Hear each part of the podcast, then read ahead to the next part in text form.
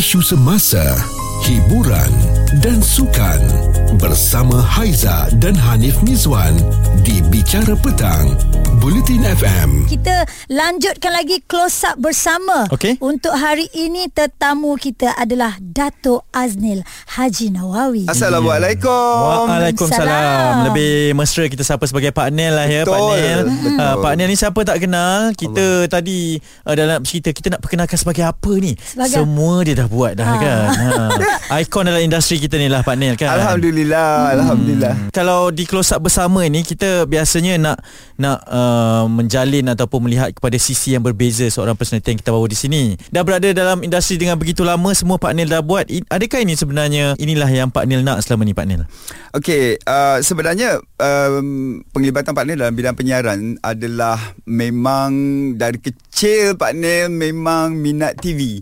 Okey. Uh, kan? Uh, TV juga diperkenalkan dalam usia Pak Nel yang sangat muda. Uh, setahun ke dua tahun gitu hmm. uh, TV diperkenalkan di Malaysia hmm. dan ayah Pak Nel adalah antara orang yang terawal ada uh, kotak TV hmm. di kampung Seperti Datuk Keramat ha. hitam putih um, di situlah kita berkumpul satu kampung untuk menonton rancangan-rancangan TV hmm. dan ketika itu Pak Nel mungkin tertanya-tanya macam mana agaknya orang ni boleh masuk dalam kotak TV yang kecil ni dan pernah tu ketika Pak Nel mengintai daripada belakang TV nak tengok orang ayah kata kau nak buat apa tu nak tengok ada orang kat dalam tu kau ada Hmm. nak nak masuk lah sekali kan? Ah, jadi dia punya memang apa ya uh, rasa nak tahu rasa minat tu memang daripada dahulu. Sebab pendedahan hiburan bagi Pak Nil masa kecil itulah dia. Ah, macam kakak-kakak Pak Nil dia didedahkan mula dengan radio. Ya. Ah, kan? Okey. Ah, jadi macam Pak Nil radio ada tetapi TV bermula di Malaysia pada usia Pak Nil masih kanak-kanak. Ah, jadi Pak Nil dah dilihat pula sebagai anak orang kaya ketika itu. Ada TV? ada TV kan? Oh siapa ada TV je kaya lah masa tu. Kaya Kaya Ah. ha, Jadi kita bila jalan mana-mana Inilah anak, anak orang ada TV tu. Kan Inilah dia anak orang ada TV Kita pun macam Bila bila orang datang kat rumah Kita jadi macam uh, Toki panggung kan? Ha, Duduk betul-betul? Wah gitu Ada kan? tak situasi yang orang datang menjengar nak nak tumpang tengok sekali Memang kan? memang Ha. dia orang akan datang tiap-tiap malam Jumaat. Ada apa ni tayangan filem Melayu. Hmm. Okay. Okey. mereka akan berkumpul. Hmm. Hari Sabtu ayah akan bertendang-tendang sebab ada wrestling ah. dengan kawan-kawan dia kan. Yelah Ah, wrestling ha. Betul. Hmm. Ah dan uh, itulah benda yang menyebabkan Pak Nil uh, dah dah mula jadi center attraction daripada kecil kan. Ah inilah anak orang kaya tu Okey. dia ada ah dia ada TV, dia ada TV. Nah kan. Jadi bila bila dah bergerak kat situ pula uh, Pak Nil pula suka mendengar radio. Uh, rancangan dulu-dulu radio kalau Pak masa Pak Nil kanak-kanak ialah apa itu. Apa itu adalah rancangan yang di dihostkan atau diacarakan oleh Kak Yong Tengku Mariam. Ah, Kak Yong. Ah, kan? Ah, ah, ah. Dan uh, pasangannya adalah Noramin. Uh, Hmm. Jadi bila kat situ Pak ni hantar surat tau sebab dia baca surat. Uh, surat ni datang daripada adik ni uh, dia tanya uh, dia bagi ayat lah apa itu buah. Jadi kau tulis lah kau hantar post. Ah. Dan yang seronoknya bila nama Pak Anil surat Pak Anil dibaca. Jadi kan bila kita pergi sekolah tu ah, ni lah budak tu yang nama dia dibaca lah. Ba- nama dibaca. Maknanya ni orang highlight dia banyak tau. Inilah anak orang kaya rumah yang tu. Ah. Nama dia orang sebut kat radio. Ya. Ya. Ha, jadi kan maknanya dia tu tak mustahil lah. Mana dia berada sekarang ni itulah permulaan dia, dia.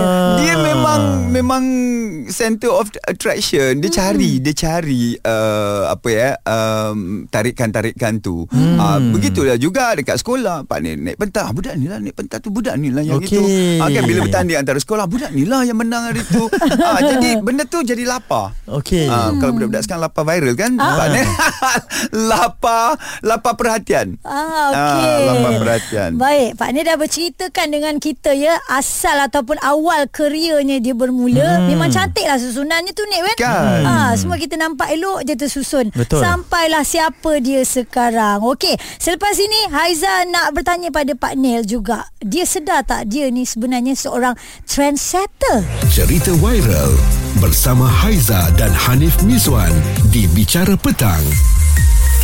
Bulletin FM. Petang ini close up bersama Pak Nil Haiza eh. Kita Ya. bawakan ke konti uh, memang macam-macam kita nak korek rahsia Pak Nil ni Haiza. Ha, ha, dia dia ketawa di sana, ketawa di sini. Okey. Tapi di dalamnya kita tak tahu tu kan. Ah. Okey, sebelum tu Aizan nak tanya, album Pak Nil tahun 1996 yang berjudul macam-macam. Macam-macam Azni juga. Ya, betul dan hmm. dalam tu pun ada macam-macam jenis lagu. Jenis lagu Ha. Genre dia bukan Macam-macam jenis lagu Kalau macam jenis lagu Ada balada semua kan Dia Ha. tak Dia dance music Okey. Paling sangat Ha. advance Sangat advance ketika itu Lagi awal kan sebenarnya. Sangat sangat hmm. advance uh, Lagu Orang panggil apa Techno music kan hmm, uh, Lagu Zakia Pak ni Techno kan Lepas tu ada lagu uh, Apa ya uh, Jumpa di sana. Ya, Ha. itu semua itu semua adalah dance music dan itu sebab apa Pak ni nak buat dance music ketika itu? Sebab Ha, Kau mesti ada, kelakar. mesti Jangan benda gelak dia. dulu ha. Ya. ha cerita dulu sebab rangkaian promosi hanya dilakukan di nightclub dan juga disco ya. Oh ya, waktu tu. Okey. Dan lagu tu sesuai. tak sesuai untuk buat uh, apa buat promosi di uh, pusat-pusat uh, apa uh, mall ke tak ada. Ah. Jadi itulah tujuan dia saya malas nak pergi. Okey Dan uh, Kalau kita lihat Dalam album macam-macam tu juga kan Lagu Jumpa di sana Ya. Sampai sekarang tau ni Hmm. Tagline tu orang pakai Jumpa kan di Jumpa sana, di sana, di sana. Ah, rindu kan benda tu Jadi orang kalau buat apa-apa program kan Okey jumpa di sana Ah, Ya. Jadi kita nampak kat sini Pak Nil adalah seorang trendsetter Pak Nil, Betul. Pak Nil sedar tak benda tu? Uh, sejak daripada melodi lagi Melodi uh, setelah diambil alih oleh bahagian hiburan TV3 Okey. Jadi Pak Nil adalah penolong penerbit Pak Nil dipertanggungjawabkan untuk uh, uh, apa Carilah bagi idea kan Jadi hmm. macam shot yang goyang-goyang Sampai sekarang digunakan Yes, kan betul. Hmm, Masa orang, dulu Dan orang akan cakap, eh, uh, buat shot melodi Ah, sikit. shot melodi. ah, jadi benda itu dilihat sebagai mendahului zaman lah. Sampai Ya. sekarang masih lagi. Masa nak mula-mula dulu memang kena kutuk teruk lah. Hmm, Ah, orang tak biasa kan perubahan. Hmm. Hmm. Tapi itulah dia Dan begitu juga Macam uh, Promo untuk Melody hmm. uh, Saya akan Dulu kan Jangan lupa saksikan Melody Pukul 12 hari Di Okey. TV3 ah, Gitu kan Ya. Tak ada Dia kata Jangan lupa Dia buat lain. Melody ah, Gitu Okey, uh, macam mana Pak Nil sebab Pak Nil cakap tadi Pak Nil mendahului zaman kan. Kenapa kenapa time tu Pak Nil nak nak berbeza, nak nak Dah- tak nak lain daripada yang sama? Pak Ni dah dididik dia kecil Pak Ni dah dididik kecil Pak Ni tidak akan sama dengan orang DNA Pak Ni adalah Born to be different Okey. Ah, so Pak Ni tidak akan dilihat seperti anak dalam kelas yang sama. Tiba-tiba Pak Ni teng seorang budak ni lain lah pula kat sini kan. Ah. ah. Bapak tahu siapa? Pema- pemandu bas pula pekerja bas. Ah gitu. You macam tu je. Mak kau suri rumah. Habis kenapa kau macam ni eh? Ah itu. Dia memang dah ada benda tu lah kan Ya. Okey dan satu lagi yang saya tertarik Pak Nil pernah berkongsi tau ni Pasal fashion dia satu Okey. uh, Dia memang ikon kan uh, And then satu lagi Pasal TikTok Ah. ah. TikTok tak wujud lagi zaman tu Lagu Betul. TikTok pun dia dah buat dalam Ya, tu saya kan tengok ni, saya tengok ni. Ah, Ah. kan Ya, Pak Ni dah tahu TikTok akan muncul. Wow Ramalan ku benar belaka Ah, kok, kok, kok ni pemiliknya kot. Jangan Eh? Ada uh, share Ada share ni. Itulah. Alright, baik dan kita nak kongsikan lagi dengan anda bagaimana agaknya kita lihat Pak Nil ni sangat mendekati anak-anak. Cukup disenangi. Hmm. Ada yang dari kecil bila dia berborak tu kan kita tengok balik video, budak tu sekarang dah besar panjang ni, dah Yelah. kahwin dah bercucu Mm-mm. dah. Ini Haiza dan Hanif Mizwan di Bicara Petang, Bulletin FM. Beruntungnya kami depan kita ni ada seorang ikon, seorang trendsetter, uh, seorang yang memang lain daripada yang lain Ya. iaitu Datuk Aznil Haji Nawawi. Ya. Pada anda yang baru mendengar uh, Pastikan anda terus mendengar sampai penghujung ya Banyak Pak Ni nak Ah, pebel ni betul, ah, itu. betul. Biarlah nak jadi Okey, Pak Nil lah yang tanya kita soalan kalau macam tu. Jangan. Ah, tidak, tidak Lagi Pak Nil. Okey, kita nak sambung Pak Nil lah. Haiza cakap tadi berkenaan dengan anak-anak kecil kan. Uh, kepribadian Pak Nil ni. Se- Di sebalik orang yang huha-huha ni, Hmm, heboh ke mana saja Pak Nil memang bawa energi lah boleh kita katakan. Betul, ha. Saya yang kalau pagi-pagi interview Pak Nil pernah satu ketika tu, Ha, ha. dia yang lebih energi daripada kami tau, pengacara-pengacara tu. Sampai kena tutup lah program tu. uh, pada hari tersebut lah, Pak Nil yang tutup sendiri. Oh ya. Betul, saya tinggal lagi di Malaysia hari ini. Oh, okey. uh, Pak Nil dengan kanak-kanak ni apa apa yang terlalu istimewa sebab Pak Nil memang program pun dengan kanak-kanak kan. Hmm, Tak sebab Pak Ni uh, idola Pak Nil kalau dalam bidang pengacaraan kanak-kanak uh, adalah uh, Pak Jamal. Mini Parlimen. Ya, yeah, mini ah. parlimen. Saya teringin sangat nak masuk mini parlimen. Hmm. Uh, tapi tak dapat. Lepas itu saya sering mendengar rancangan dia Taman Kanak-kanak kan Okey. uh, di radio dan hmm. saya selalu di duduk sebelah radio dan dengar ketawa. Saya dengar macam mana uh, Pak Jamal uh, mengendalikan kanak-kanak. It's so funny. Dia buat live Hmm. show dekat luar rakaman lepas tu uh, gitulah dia bawa budak kecil, budak kecil dia naik atas pentas umur berapa? 6. Tu dia cakap dah kahwin. Uh, orang ketawa lah kan.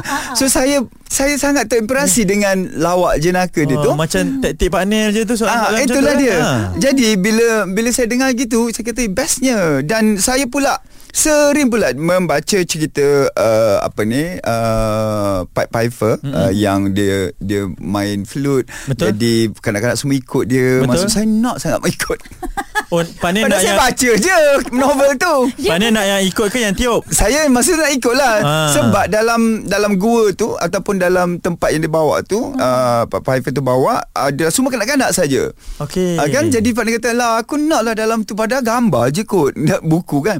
Jadi Pak Nia kata kalau lah aku dapat uh, duduk dalam satu tempat ni semua kanak-kanak sahaja kan seronok. Lepas tu Pak Nia diberi tanggungjawab bila Pak Nia berhenti pada TV3, Pak Nia diberi tanggungjawab untuk buat drama. Dia kata Pak Nia kau nak bela- kat luar tu kau nak berniaga apa tak tahu lagi. So uh, pengarah urusan kata buatlah drama. Saya cakap buat drama Oh boleh juga eh Jadi saya kata nak buat drama apa Saya terfikir kecilnya dunia Kecilnya dunia adalah Mana kanak-kanak 100% berlakon mewa- memba- Memegang watak Dewasa. Orang dewasa Hmm, itu Ah, Jadi di situlah Uh, saya tengok eh seronoknya dengan kanak-kanak dikelilingi oleh kanak-kanak kan jadi impian saya jadi nyata bila saya dapat berlakon dengan beratus kanak-kanak dalam teater Alibaba Ya. dan saya seorang saja yang tua kat situ Dia dewasa. Ah, Okey. dan bila saya pegang tampuk di uh, bahagian apa ni penerbitan di stesen TV, hmm. saya kata saya nak buat rancangan kanak-kanak. Itulah lahirnya Tom Tombak. Hmm. Uh, kan Tom Tombak itu adalah lagu daripada zaman kanak-kanak kita Zaman juga kan. lama. Mm-mm. Dan uh, bila rancangan itu diterbitkan, dia meletup dan di situ lahir ramai kanak-kanak yang datang situ sebagai padang permainan. Ingat tak Pak cakap hari tu padang permainan uh, Pak Jamal kan? Ah, ah, saya rasa macam saya dah memenuhi impian saya. Ya. Dan inilah dia uh, saya punya telepati dengan kanak-kanak tu sangat luar biasa. Betul. Sampai kan ada kanak-kanak tu dah besar dah sekarang dia ada anak lagi dan Hmm. anak dia pun masih lagi menonton sebab uh, rancangan kanak-kanak saya yang masih lagi orang nak tengok adalah macam uh, filem Profesor Clone kan Hmm, betul, uh, betul. Majika. Jadi mereka masih lagi mengenali saya ada yang tak kenal lah sebab yelah saya pun tak buat rancangan kanak-kanak secara khusus lagi. Hmm. Maknanya saya punya strategi betul. Memang kita tahu Pak Nel memang sangat disukai dicintai oleh anak-anak. Sayang sangat dengan Allah Pak. Akbar. Pak Nel pandai tackle budak-budak kan tapi apa yang kita lihat di media sosial jarang. Saya rasa untuk saya sendiri pun adalah sekali dua je saya terpandang yang Pak Nel berkongsi tentang anak-anak Pak Nel yang hebat itu. Nak tanya adakah Pak Nel orang yang sangat menjaga privasi anak-anak? Uh, harus diingat ya, kami adalah dalam keluarga yang uh, ayah ibu tidak bersama. Hmm. kan maknanya saya uh, dah bercerai dengan Berpisah, ibunya kan. ya. Hmm. Jadi untuk meletakkan anak ke hadapan itu bukan keputusan saya. Hmm. Itu keputusan kami berdua. Okey, faham. kan hmm. jadi kalau ibunya kata tak payahlah anak-anak ni biarlah mereka hidup dengan zaman cara uh, membesar dengan cara biasa hmm. kan saya tak bolehlah uh, melanggar uh, apa, apa ni uh, Persetujuan pendapat itu. dia kan Ya. hmm. Hmm. jadi itulah dia benda yang yang kami persetujui bahawa anak ni perlu ada privacy Ya. uh, dan saya sangat bersyukur saya sangat mendahului zaman sekali lagi Ya. sebab ketika kami berbincang dahulu bahawa anak tidak harus diletakkan di uh, media hmm. masa itu cuma ada surat khabar Betul. dan kami tak sangka bahawa akan ada social media tak akan nampak pun yang akan ada social media dan sekali lagi alhamdulillah uh, Pak Ni mendahului zaman Pak Ni macam tahu TikTok akan ada dan itulah dia keamanan yang Pak Nil terima uh-huh. atas keputusan uh, kami uh, suami isteri uh-huh. uh, dan sangat sangat uh, mahal harganya dan anak-anak saya sangat berterima kasih sangat. Wow. Uh, terima kasih lah bapa. Dah tak tahu macam mana nak lalu hidup ni. Wow. Ya, ya. Sebab kita tengok Wow. wow. sekarang ni kan konten hmm. dekat dalam media sosial banyak juga uh, dikongsikan adalah anak-anak dan sebagainya kan. Yup. Dan Pak Nil dah terselamat daripada itu. Ya. Ah, Sebab Alhamdulillah, netizen kan. sekarang ni mana bagi can kan? Tak bagi can langsung. Ya betul dan lagi satu uh, apa ya dia benda itu terakam untuk masa yang lama kan kalau di social media Betul. Kali ah, klik boleh jumpa balik. Dah kan? dia terakam untuk masa yang lama dan saya bersimpatilah kalau dengan anak-anak ni zaman saya dah tak ada nanti ya Allah macam mana nak menjawab Baik, Baik. itu benar-benar membuka mata kita juga kan hmm. daripada satu peralihan. Tapi sebenarnya kesimpulannya Pak Nel ni memang mendahului zaman lah katanya Ya kan. betul lah eh. Dia dah dah dah prepare segala Yup. benda ni kan. Bicara petang bersama Haiza dan Hanif Miswan di Bulletin FM. Ada satu uh, figura yang cukup hebat Ah, iaitu Allah Datuk Akbar. Azil Haji Nawawi untuk close up bersama. Ya, okey. Awak cakap double H tadi kan. Ha. Kita kalau berdouble ke triple ke tetap tak boleh lawan yang seorang Memang ni. lah. Allah Kan dalam dalam industri ni. One Nel. and only. Betul. Okey, alang-alang dah cakap pasal industri ni. Kita nak tanya sikit cabaran Pak Nel dalam industri ni. Saya percaya banyak sangat. sangat banyak Hmm, mungkin ada yang boleh Pak Nel kongsikan yang boleh buat sampai terduduk tapi uh, Pak bangun balik semua Pak Nel?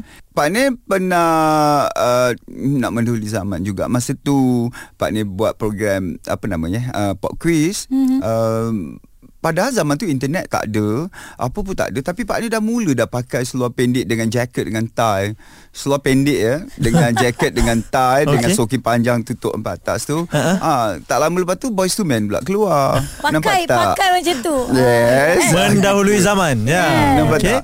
Ha, jadi bila Pak ni pakai tu, yalah kita punya uh, tenaga pun masa tu terlalu uh, kuat kan, uh, sangat agresif bila kita buat Hyper rancangan tu. kan? Ha, kita melompat lah, kita punya ketawa tak ada ketawa uh, apa ni Kontrol. uh, kontrol-kontrol tak ada.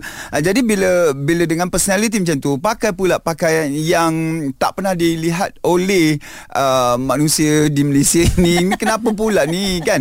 Dan saya tu juga dikutuk oleh uh, artis veteran ketika itu. Okey. Ha, kan, ni apa jenis ni uh, kan? Nak pakai-pakai tie pakai ni kan bagi saya um, saya nak jadi trendsetter uh, kan. Jadi bila saya agak uh, degil kan akhirnya uh, peribadi kepribadian saya di uh, dijadikan sebagai bahan untuk kutubah Jumaat di Masjid Negara. Disebut eh Pak Nil eh Ya. waktu itu. Um, adik saya ada dalam Masjid Negara ketika itu. Uh, saya uh, di uh, masjid lain lah kan. Jadi bila kutubah disiarkan seluruh negara kan di radio kan. Betul. Dengan kalau TV pun ada Ada masa, sedutan dia, ya.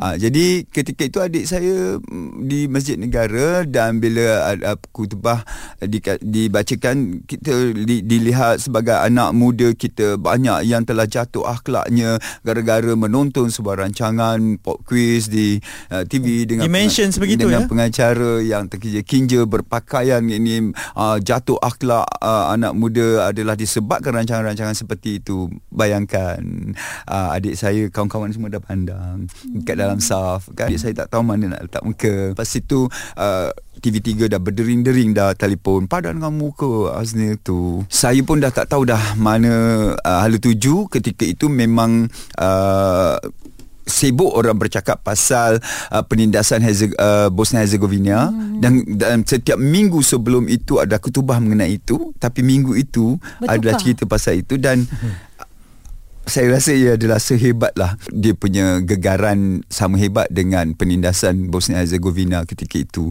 Wow. Jadi saya malu nak pergi kerja. Saya telefon uh, TV3 saya balik, saya tak nak lagi dan wartawan cari. Hmm. Ketika itu saya baik tak ada handphone. Uh, kan? Tak ada handphone. Jadi mereka tak dapat jumpa saya. Dia minta pihak pengurusan untuk buat uh, apa ni kenyataan dan pengurusan pun cari saya. Saya kata macam mana nak buat sekarang? Pengurusan kata biar kami yang handle. Hmm. kan? Saya jumpa ayah saya. Allahu akbar. Ayah saya kata um, orang sayang. Orang tegur orang sayang. Jadi uh, itu teguran dari Tuhan uh, kan? Dan teguran tu pula datang daripada imam Besar. besar, masjid negara. Hmm. uh, apa kata kalau jangan lari jumpa saja.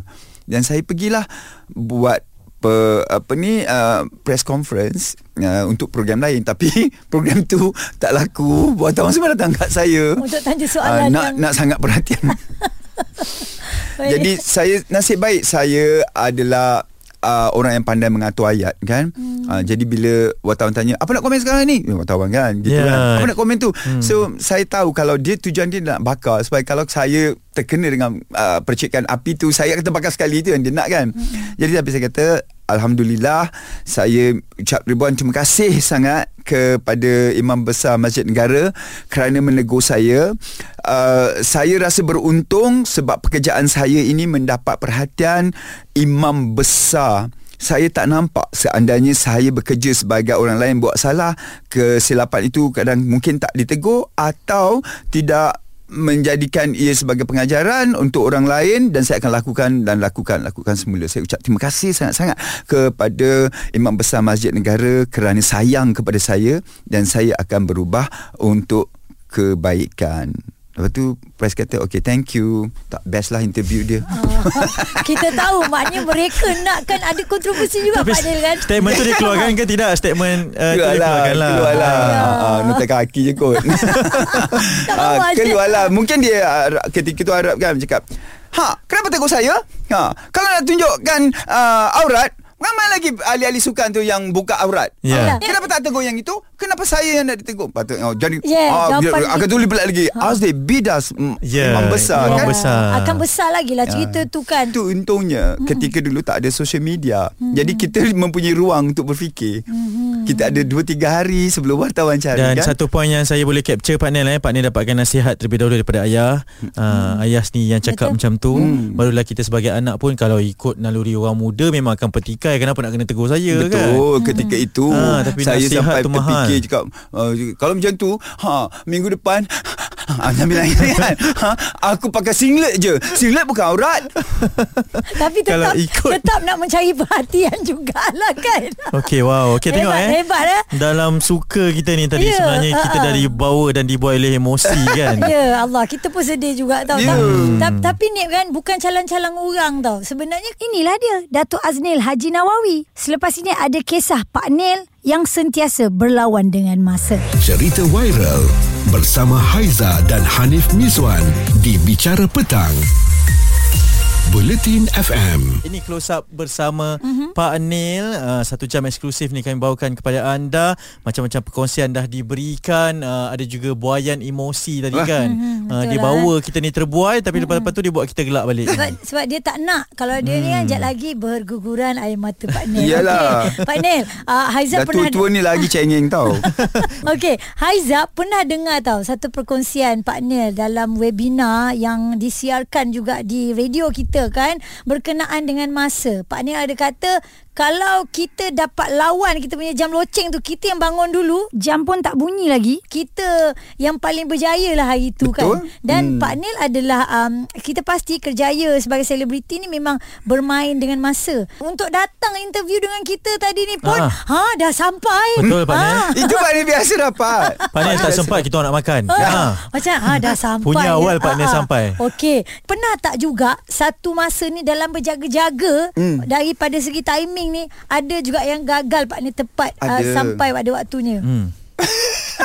ada Okey. ada sekali uh, sebab Sekali je sebab saya ingat Wow Ah, okey. nampak tak? Oh, oh. Itu sebab saya ingat uh, Saya Hebat. ada Sepatutnya ada talk dekat sekolah Oh, okey. Tiba-tiba Jam saya patut kunci pukul 7 pagi Okey. Tapi taruh 7 malam Oh. je AM dengan PM tu Jadi bila 7 pagi tu Dia tak berdering lah kan Okey ni kelakar Ni kelakar saya, saya nak bersimpati tadi Tapi tak boleh lah Ini sebab kelakar Ah, ah. MPM tu Jadi manager saya Habis satu hotel Dia gegar nak buka kan pintu Dah lah pintu diselak dia dalam Pak Nil kenapa Kenapa penting untuk menjaga masa Terutamanya Sebab saya itu Saya dia gini eh uh, Bila kita ada idola uh, Idola saya adalah Sudirman hmm, Sudirman yeah. di, Dikatakan sebegitu rupa Okey Ah, semua wartawan akan bercakap mengenai eh, Allah yang Sudirman sebagai orang yang tak pernah lambat. Wow Tak pernah lambat hmm. kan. Jadi saya mendekati rekod dia lah hmm. uh, kan. Um, saya malu saya malu dengan bayangan Allahyarham Sudirman. Okey. Ah, jadi saya bila Hmm, tak boleh lah. Tak boleh? Saya tak boleh. Saya tak boleh dan dulu saya amarah saya naik sampai ke langit ni kalau orang lambat. Hmm. Uh, saya pernah berlakon uh, satu fi- filem macam banyak sangat filem bila aku cakap je orang tahulah filem apa kan. Yang awak direct ke tu? Pelakonnya. Tak ada tak ada orang cakap macam tu pun Pak Nim punya perasaan tu. Ha. Okey Mana filem filem. Ah. jangan. Ya. ah. uh, jadi uh, call time pukul 9 pagi pukul 4 petang baru datang kan. Allah yang itu. Hmm, dan kebetulan sangat. pula Ah. scene-nya adalah scene sepak muka dia. Memang Kau kena. rasa? Oh menanti sungguh. Ah. Memang dia serah leher je. Ya. Saya saya lambat bagi saya 2 minit lepas waktu pun saya rasa macam hmm. satu benda yang tidak boleh saya terima. Hmm. Dan uh, saya begitu menjaga sebab apa? Saya bila awak tahu macam mana saya membuat persiapan dari segi rambut, wajah, pakaian kan dan saya masih lagi awal bayangkan Management, Ah, time management. Saya masih lagi awal ke lokasi. Bayangkan um, kalau saya selekeh ke datang awal pun tak, lain kan tapi hmm. saya masih lagi bersiap saya masih lagi mempunyai masa untuk bersiap dan bagi saya itu adalah uh, apa ya uh, taklukkan taklukkan hati orang taklukkan tempat Ui, bila saya dah datang awal tu awak bayangkan ya orang punya pujian awalnya datang bila puji tu yang kita nak Ya. Kan hmm. Kita nak pujian itu Dia macam bagi kau semangat Kedua Orang yang lambat tu Dia macam berhutang satu dunia dengan awak Betul. minta betul. maaf, minta maaf, minta maaf. kan? Hmm, Betul, betul. faham? Dia. Haizal selalu kena dengan saya. Sebab dia lambat bukan Aizah maknanya lah. ah, Dia dia berhutang Dia macam berhutang Jadi bila awak adalah orang yang berada di bahagian yang Orang minta maaf kat engkau hmm. Apa rasa kan Kita rasa macam Kita Bersalah. superior kan hmm. ah, Dan ketika itu Kalau kita suruh dia ah, Pergi buat air jap Pun dia akan buat Yes. jangan bagi idea tolong jangan bagi idea Pak Nil. Itu sebab dia akan rasa bersalah sangat tu. Ah. Ah. Patut kau hari-hari belanja kopi kat aku. ah, Sampai Tepat-tepat waktu juga Ah, ah, tepat-tepat Walau, waktu walaupun eh, eh Walaupun. tu, walaupun 7 PM 7 Ah, ah. AM tu Ah. salah. Tapi orang orang yang dekat situ kata First time saya dapat awal daripada Pak Nim Dia pun Okey. selama hari ni dia kata Ih kita orang tak ni Kita orang kalau kerja apa Kita runsing Kita runsing Alamak sampai-sampai Dia dah sampai Aku ingat kakak Awal dia sampai dulu Tapi hari tu dia kata First time saya dapat awal daripada Pak Nim Dia tak tahu Aku mandi dua Dua renjis Ada peristiwa yang berlaku. Wow, okey okey. Hebatnya Azli Haji Nawawi. Ya, tapi sebenarnya ada ada pepatah mengatakan bahawa kalau kita on time sebenarnya Ah, ah. itu adalah dah lewat. Uh, kita kena Ya, datang betul. sebelum on time itu. Barulah boleh kita katakan awal. Itu orang kata Pak Nim tak pernah menepati waktu Maksud Ha. awak You dia datang setengah jam awal Satu jam Hmm. awal Ini antara perkara yang patut dicontohi. Mhm. untuk kita juga ni, mm-hmm. untuk anda yang mendengar, uh, pekerja-pekerja kan daripada apa sudut sekalipun sangat penting menepati masa. Isu semasa, hiburan dan sukan bersama Haiza dan Hanif Mizwan di Bicara Petang, Bulletin FM. Kami bawakan ya uh, close up bersama Datuk Aznil Haji Nawawi, seorang dermawan, Ay. seorang wow, saya Sangat suka. prihatin, sangat prihatin. prihatin Hmm. kalau tengok dekat dalam laman sosial dia sendiri, yang paling saya suka apabila dia tolong angkatkan stroller, ada Okey. anak ada abang ni seorang ni. Allah. Ah. Hmm, dikongsikan tu kan? Dia kongsikan ini antara contoh-contoh yang partner selalu Yup. Berikan kepada Aduh. kami yang menonton. Betul. Kita yang yang yang dekat sekolah ya Hmm. uh, bagi motivasi pada anak-anak yang sampai dia menangis. Saya Okey. saya tak ingat situasi tu kat mana. Ya Hmm. dekat Sabah Sabar kan. Uh, bila tanya ayah dia kata ayah dah tak ada Ayah kan. uh, Ayah kerja apa Ayah kerja apa? Ha. Ayah saya Tukang sapu Pak Nin Ah Tukang sapu Kenapa malu Ha. Ayah tukang sapu Orang kawan dia ketawa Okey. oh, saya tu- oh tukang sapu ah, ah Okey. Itu yang bila Cakap tak perlu malu Ayah tukang sapu Tak perlu malu Sebab sekarang ini uh, Benda itu bukan Turun-temurun Kan Ya Betul. Allah kata-kata partner tu saya saya rasa dia sampai besar tu dia akan pegang. akan ingat. Okey, Ah. Pak Nil sebagai seorang Lepas yang tu manager saya pula datang Hmm. Bapak dia dah meninggal Allah Oh ya ke? Itu asalnya bertanya Wow. dan dia cakap lah kerja apa ni dah tak ada. hmm, Jadi saya kata Awak punya banyak sebab untuk berjaya. Satu, bapak tukang sapu. Lepas tu, bapak meninggal. Banyak sebab, kan? Ya. Ada orang fikir, aku ada banyak sebab untuk tak berjaya sebab bapak aku tukang sapu. Betul. Bapak aku dah tak ada. Betul. Ha, kan? Hmm, Setuju. Ha, itulah bendanya. Betul Pak Nil sebagai seorang yang berpengaruh macam Pak Nil ni kepentingan untuk membawakan diri sebagai orang yang memberi kembali kepada komuniti ni macam apa yang Pak Nil buat ni. Hmm. Uh, macam mana Pak Nil rasa benda tu? Uh, sebab um, saya uh, saya ada tak tahulah saya buat saya punya istilah-istilah saya sendiri saya cakap dengan uh, manager saya kenapa kita tak jadi jutawan sangat lagi eh, eh sangat lagi kenapa tak jadi jutawan ya uh, Pak Nil dah jutawan lah tu. Ha, jeng jeng jeng. Okey sambung. Okey sambung Eh, sambung. Maksud saya sangat tu orang yang kaya raya tu kan. Ha, Ha, sekali tu eh, oh mungkin kita tak terlibat dengan rasuah kot. Alhamdulillah Ya, kan. syukur Mungkin lah. kita tak ada buat scam orang kot. Alhamdulillah ha, kan. Jadi mungkin kita tak menipu orang kot. Ha, jadi tu sebabnya bila tengok balik, ha lah kita banyak duit kita banyak habis untuk buat kerja-kerja amal yang tu kan. Hmm. Itu sebabnya dan Allah kata tak akan kau tak akan miskin kan. Jadi saya pegangnya itulah. Saya tak nak miskin. Ha, jadi saya pegangnya itulah. Kalau saya ada duit tu memang saya uh, entah um, uh, gatal tangan. Hmm. Hmm. Gatal tangan saya tak boleh. Uh, hmm. jadi bila bila gitu saya saya pun dah rasa saya dah betulkan uh, pemahaman saya tentang erti kaya Mhm. uh, kan mm. jadi saya tak nak miskin lah kalau kalau simpan jadi miskin saya kata Ya. uh, jadi itulah yang saya uh, libatkan diri uh, dengan kerja-kerja menaikkan semangat anak-anak di sekolah uh, dengan Kementerian Pendidikan Malaysia Yup. uh, kemudian uh, saya bekerja dengan uh, AADK Setuju. uh, anti Ya. dadah kan Yup. uh, agensi anti dadah saya jumpa dengan anak-anak yang terlibat dengan dadah uh, kemudian uh, saya tubuhkan yayasan pesona saya. Yayasan pesona saya ni memang untuk membentuk pesona anak-anak Malaysia. Hmm. uh, kan? Uh, Tahu tak duit KWSP saya habis saya damkan dekat dalam yayasan. Saya tak ada duit langsung. Padahal simpanan saya sangat banyak ketika itu untuk KWSP. Simpanan hari tua kan. Ya, saya tua lah ni. kan?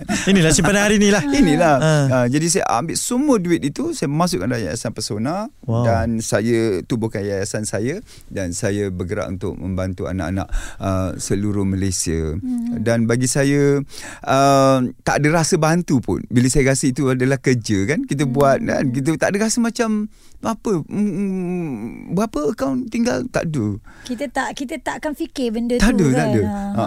Jadi seronoknya bila bila macam Azhar cakap tadi lah uh, apa abang adik-adik tu dekat dekat uh, Ah, escalator. escalator, ah. Yalah kalau kalau saya pun kan nampak dia, dia, dia, dia apa uh, Ya. struggling dengan Ah. stroller dia. Bawa saya cakap anak. tak apa Miss Miss, saya betulkan dia. Ah itu kebetulan PA saya kat belakang main cakap.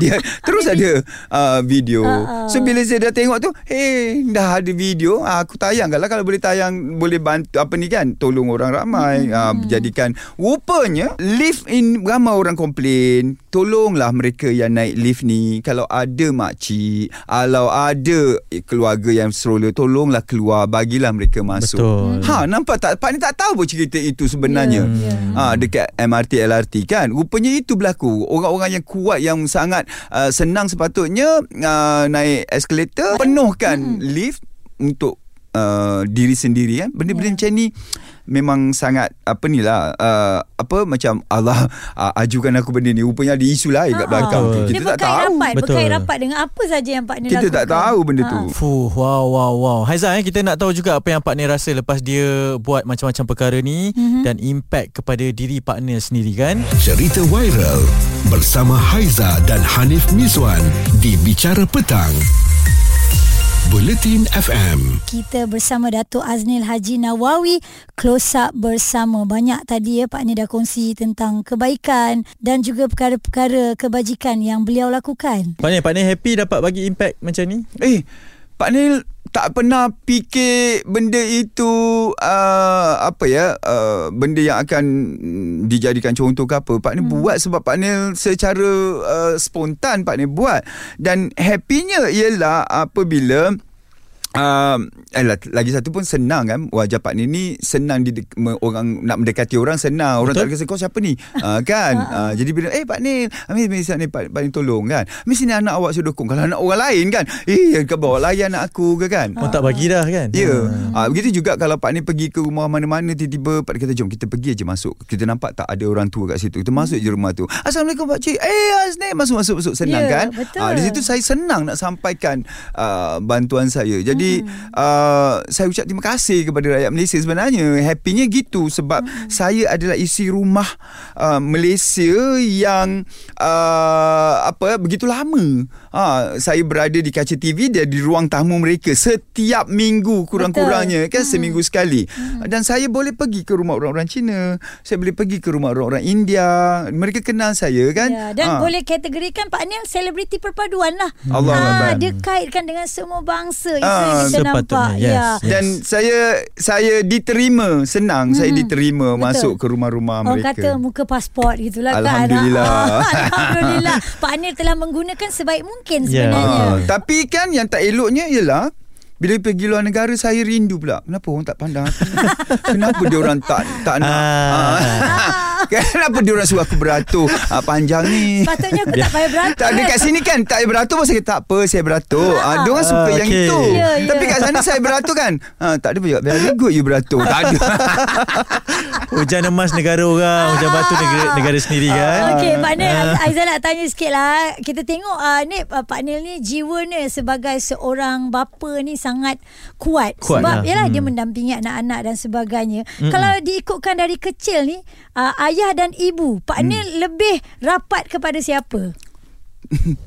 Kami tak rapat dengan ayah Ayah garang kot ha? uh, Ayah saya memang Dia cakap benda penting saja. Hmm. Uh, uh, Kalau tak penting kalau tak penting dia tak cakap Jadi apa dia cakap tu penting lah Jadi kita Kita Faham lah Akan terkesan lah Ah, kan? kita Ah. better ambil uh, Serious apa benda itu seriously sebab dia kalau dia cakap apa pun benda tu penting kan. Uh, 20 sen hari ni ya, maknanya kau takkan minta lah lebih maknanya itu penting bagi kau dan Tamat. du- uh, uh, 20 sen hari ni ya. Uh, itu.